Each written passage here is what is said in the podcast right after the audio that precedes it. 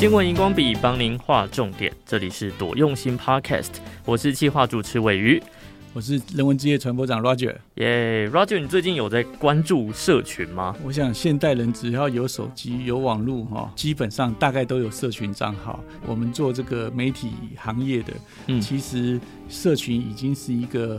接受资讯里面的一个很重要的管道，所以我们一定也是要关注社群，然后也利用社群帮我们一些正能量、正消息往外传。我是没有装抖音啦，我知道有这个 app，可是我没有装过，我没有办过账号。Roger，你有吗？抖音呢、欸欸？我有，我有。你有？对，其实赢了。最常用的应该是脸书嘛，对不对？对，IG 啊，IG 对。那其实几乎每一个比较新的社群，我都会安装起来。嗯看一下，哦、看一下，对，但不一定会用。一方面要去理解他们是用什么原理去操作，嗯嗯，嗯。二方面也去理解一下为什么这样的社群形态会风靡某些人，很像我们在做这个节目一样。我们的节目有几岁的听众，这种拓扑他会比较喜欢，那有的会比较不喜欢。嗯、网际网络的发达，其实大众媒体已经变成分众媒体了。嘿，你为什么会特别提到这个抖音这个社群软体呢？跟我们今天的新闻有关吗？嗯、有，非常有关系。在八月十二号的时候，联合报就引述了外电有一个挑战哦，叫做奇亚挑战。奇亚呢是一家韩国的汽车公司，在美国抖音上面有疯传，竟然可以用一条 USB 线就可以偷车。当地的窃车案就相较去年增加了二十五倍，这些小偷还会自称自己是奇亚男孩，很有自己的仪式感。这边做个补充，就是有看到说，全球的抖音使用者年龄层百分之八十五。是小于二十四岁以下的青少年族群，看起来抖音就是属于非常年轻的这一块。你看它的平均年龄是二十四岁以下的，对对对对对。那可能像我们用的 IG，也许是三十多岁的，那 也许是我老了。脸书 也许是四十多岁的哦，等等，它会有不同的这个拓扑。嗯嗯。那挑战这件事情，其实很早以前社群软体就有在做。很多的类似挑战哈，渐冻人对不对？冰桶挑战，冰桶水对，对，对，对，还有那个踢那个瓶盖，也有，不知道被瓶盖踢起来对不对？对对对对，所以它其实是因为借由这个网际网络，我可以发起一种活动，然后让很多人看得到，嗯、看到的人他就会去效法，甚至有一些挑战还会用的方式是指定我写一篇文章，然后我指定谁。或哪几个人再去写那篇文章，或者是我拍一张照片，对对对，对，然后要持续多少天？社群是一种虚拟的这种友情连结啦。虽然那个友情建筑在不是很牢靠的情况下，有的时候根本连认识都不认识。这种挑战呢，无外乎就是发起人想变成一种话题。接龙的人就会再去引申，变得更多。所以像刚刚伟鱼讲的冰桶挑战，就是一个人拿着这个冰桶水往那个身上淋嘛，对对不对？那就有人会越淋越大桶，也有人因为淋两桶，会淋得很创意，对，各种不一样。不过它就是重点，就是围绕着那个就是吸金，所以很多人因为这样子，它可以变得更红。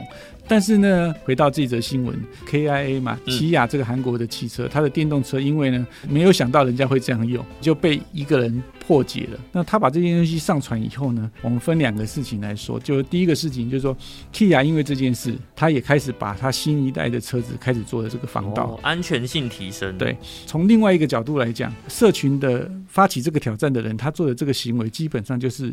Illegal 就是不合法，嗯嗯，嗯，那他又鼓吹大家去做不合法的事，不论他有没有发起挑战，好了，后面的人看到这件事情觉得很酷，想要来挑战，做的人是自己知道自己违法吗？我觉得做的人知道自己违法，但是网络上因为真真假假嘛，也许那台 key 啊是他自己的哦，他只是要告诉你说他可以这样做。哦，所以因为你你完全人不知道这件事情，嗯，原来是怎样的，嗯嗯，对不对？可是后面学的人可能就是违法了哦，哦，因为他不见得知道这样，他只知道诶有一件是这样的事情，他看到一个 key 啊，时候他可能去模仿，嗯嗯，那年轻人的模仿。主要来讲，第一个当然就不够懂事嘛，误触法律不知道。嗯，第二个他其实也是希望在这个虚拟的这个同才里面被尊重、被肯定，或者是圈粉。对对对，因为现在的年轻人呢，就喜欢受瞩目嘛。喜欢让他的脸书有很多人的回应，然后让他变得很红的感觉。嗯，所以他可能因为这样子而不小心模仿了一些事情。这些事情是平常大家不会去做的，比如说这个偷车的事情，关注以后他就受红了。可能知道违法，可能不知道违法，但是他们有可能因为这个行为不小心误触法网。从跟风来讲哦，除了我们刚刚讲的这些，不管是倒冰水。或者是踢瓶盖这些事情，你不会去影响到他人，所以我觉得还好。偷车，事件，它就是影响到别人，你不应该去窃取别人的财物，嗯，对不对？对。那其实还有一些跟风也很可怕，他虽然不影响到别人，可是呢，让自己危害安全。比如说，有很多人喜欢到那个高空上面去走那个未完成的建物的那个钢筋水泥，有没有？哦，哦，在那边跳来跳去，那也有几个很有名的，因为这样子而丧命。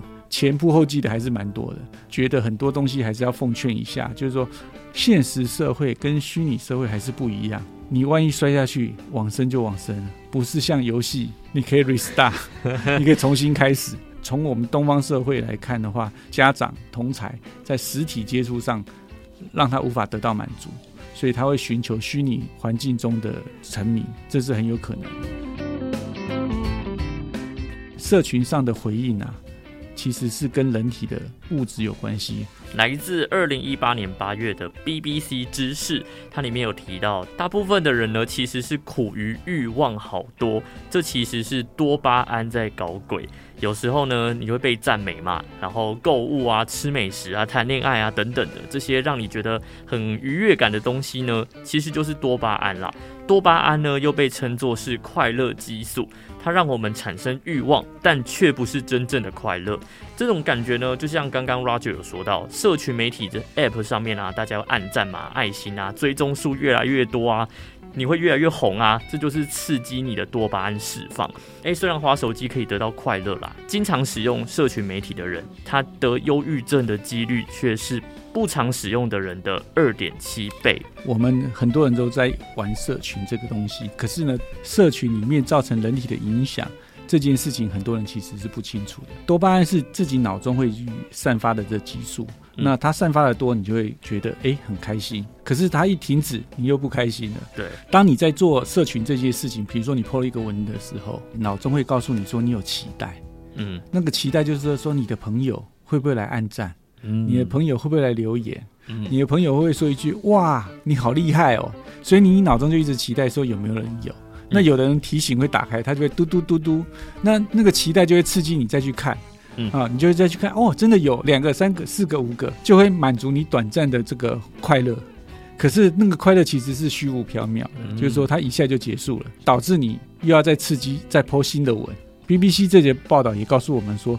常使用社群媒体的人，他比不常使用的得到忧郁症的几率是二点七倍。统计数字看起来其实是很可怕的。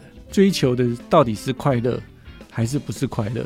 我觉得每一个听众朋友，我们自己大家也可以一起来深思一下。嗯，哦，为什么有一些的行为你做完以后，你可以高兴很久，有一些可以很短暂？嗯，那我们是不是应该把那种高兴很久的那种记忆留在我们的心里头？嗯，是，但我也不是不能理解啦，因为现代人就是有时候压力太大的时候，就会觉得我想要立即来一点快乐，所以就会有做一些比较嗯刺激多巴胺的事情。那我想要跟大家分享一首歌啦，黄伟晋所演唱的《好累》，歌词完全一模一样的呃描述。他讲说，手机不舍得关掉，发张自拍也好，反正有人看就不会觉得无聊。好累，那么累又不能怪谁，是不是很贴切呢？对，在这个网际网络时代，其实是没有办法逃离它的啦，自制力啊，嗯。在这个时候，其实更显得会重要的。刚刚那个伟问我说，我有没有装抖音这个社群，我就跟你说有。对。可是我看抖音的频率，哈，大概是两个礼拜看一次。装了它，但我不常看。像我的脸书是每天会看，嗯、哦，那以前看的比较多，现在就会看的比较少。也许我一天大概平均看到四到五次。其实现在人很受到很多干扰啊，对不对？又有赖群主，对，有 YouTube 的微信，然后游戏啊，然后对，还有 WhatsApp，然后多用心的 Podcast 又跳出来啊，好像一定要点进去啊，怎么办？就是要选择你最需要的。对，像多用心的 Podcast 如果跳出来的话，大家就应该要去听。好了，太多了。讲到这个。Podcast 的其实它也是一种社群啊。嗯，Spotify 呢，它公布了 Z 世代最爱听的节目类型，答案是心理健康类。为什么呢？其实我很好奇。呃，Z 世代呢，先帮大家补充一下，是现在的十八岁到二十四岁之间左右啦，左右。那日本的科技媒体呢，IT Media，它就报道了日本 Z 世代的心理健康类播放次数增加了百分之四百。四百哎，等于是前一个年度的五倍，嗯，大家压力很大这样。对，你有什么需求，你才会去找他嘛？对，没错。哦，比如说我最近觉得血压比较高，哦，我就会去查一下那个网络上，哦，怎么吃什么食物可以降血压，或者是说，呃，什么原因导致血压高？哦，嗯，睡眠可能怎样怎样，就可以去研究。对对对。那你看日本的这个历史代，它的这个。心理健康类居然会增加了五倍，那也就是说，很多人他在心里可能是有一点空虚，或有一点失落感，他不知道怎么样，他就找他的这些知识去听、去理解、去消化。所以也就是说，现在的年轻人的日常啊，可能会有很多这个世代里面他们觉得的失落。以我们现在领的薪水，你想在台北市买一栋房子，有可能吗？难道 Roger 想帮我加薪，让我可以买到台北市的房子吗？天啊，我不能表现得太雀跃，所以我只好回答：呃，买不起，买不起吗？你工作一辈子，可能都买不起吗？对，好吧，我想太多了。不要讲多好了，我们就二十平好了，那也要一千六百万了。一千六百万，假设你一个月能够存三万的话，是五百个月，五百个月乘以十二就。几十年了，对不对？更何况还没有考虑到其他有的没有的。谢谢。对，所以会有一些会觉得说，哎，因为这样，他可能会有一些压力，对，无形中或者对未来的失望，他就可能会造成很多其他的心理问题。所以我们常常看到有所谓的躺平族啊，他干脆就算了，住在父母家好了，等等等等，各式各样的游戏组也很多，回到家里就迷在线上游戏，也不出去。啊、哦，等等，可是我觉得这些都是一些比较负面的方式啦。哦、我觉得人还是需要要活就要动了，要活就要动。对，你不动的话，其实你窝在那里面久了，你看脊椎侧弯、近视、散光，对不对？三高然后，那个游戏手或者是网球网球肘，嗯嗯，等等等等，各样都出来了。所以虽然这个科技哈、哦，社群提供了很多的这样的。方便人与人的沟通，可是我们其实也要想清楚，哪一些沟通是适合，哪一些沟通是不适合的。每一个人要去找到自己比较平衡的地方，在虚拟生活中跟现实生活中要打造一个 balance。所以，Roger，你是觉得说，就如果青少年再怎么觉得自己没有用，还是要努力去动一动这样子？赞成有一些活动，几年前我也看过，在网络上有一些活动，他的网活动叫做“我强制暂停我的脸书”。一个月，这是个挑战吗？对，他把它变挑战哦，那他就反过来，就我有朋友就是这样哦，脸书的朋友很多年，他突然有一天就讲说，我决定开始暂停我的脸书两个月，从今天开始，请大家不要通知我。他再回来以后，他就告诉大家说，其实没有社群也没有什么关系，嗯，对，就好像我手上也装了很多社群软体，但有一些我就不会常开，所以重点是你要有的自制力啦。然后第二个是真的不要完全窝在电脑的世界里，不要认为元宇宙就是以后你的宇宙。OK，还是要出去动一动。像我自己现在，呃，我每个礼拜还是会固定找时间去运动，跑跑步或者上上健身房，或者是。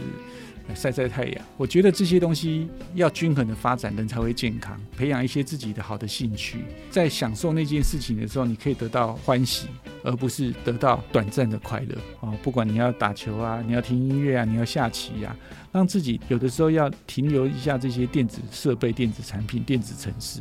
大多的人哦，在上班的时候大概都会碰到它。就算你是个零售业好了。你也要碰那个 POS 系统，对 POS 机，对你还是得要用得到，对，对，所以不用把自己一辈子就绑在这个荧幕上，嗯、啊，追寻一些人生想做的一些价值跟事情，嗯、我觉得那样得到的快乐跟欢喜哦，还有那个知识的累积哦，其实才会比较好的。今天在聊的就是社群还有跟风嘛，势必就一定要聊一下说，面对这么多四面八方的风，我们应该心里面要有什么样子的准则去决定说，哎，这个东西要不要跟呢？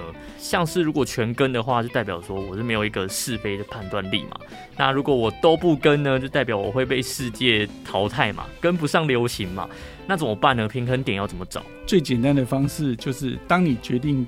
跟风前的时候，你看的那件事情，第一个要量力而为，做得到再做。对，你不要去勉强自己去做不到。比如说我们讲那个登高危险的，哦，对对对，然后第二个当然不要违法。第三个呢，如果做了这个事情以后，你也可以让你的这些社群的朋友们看到以后，他也觉得很好，他也去做。哦，那我觉得那个跟风才比较有意义嘛。比如说这样讲，今天我决定日行一善，连续十五天，然后我每天拍一张照片去作证。那你就去牵着一个老人家，看到人家过不去，就拍了一张照，然后就这样，那你的朋友学他，是不是？我们就把这个爱的力量一直传播出去。他也是另外一种跟风啊，发起那个活动也好，或做这件事情也好，要自己。我相信每个人都有这样的判断啊，只是你愿不愿意做。你可能觉得啊，这个好像太八股啊，对不对？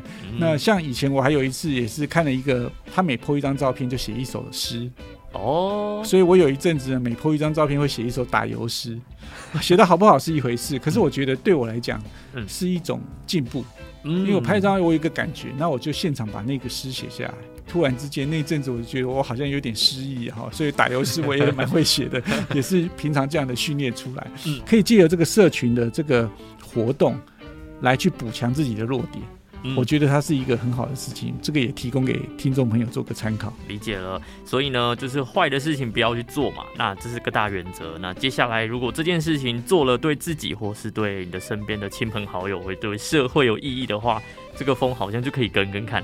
对，甚至你还可以起风哦，比如说呃，每天阅读一本书之类的啊。或是每天听一个多用心的 podcast 都可以，自己自肥。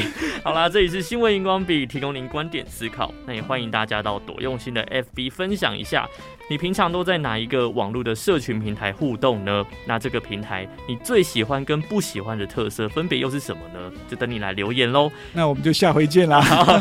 OK，拜拜，拜拜。好累，那么累又不能怪谁，是不是很贴切呢？对，那本来艺术创作就会离不开生活。早期的这个我们这个国语歌，基本上文词很优美，对不对？明月几时有，把酒问青天啊，对不对？为什么我会知道？我以为在透露他的年龄啊，没有，我绝对不知道这首歌。到后来很多那种什么呃很白话的歌啊，比如说什么呃李宗盛的那什么。呃，十七岁女生的温柔就很平铺直叙，到后来很 rap，对不对？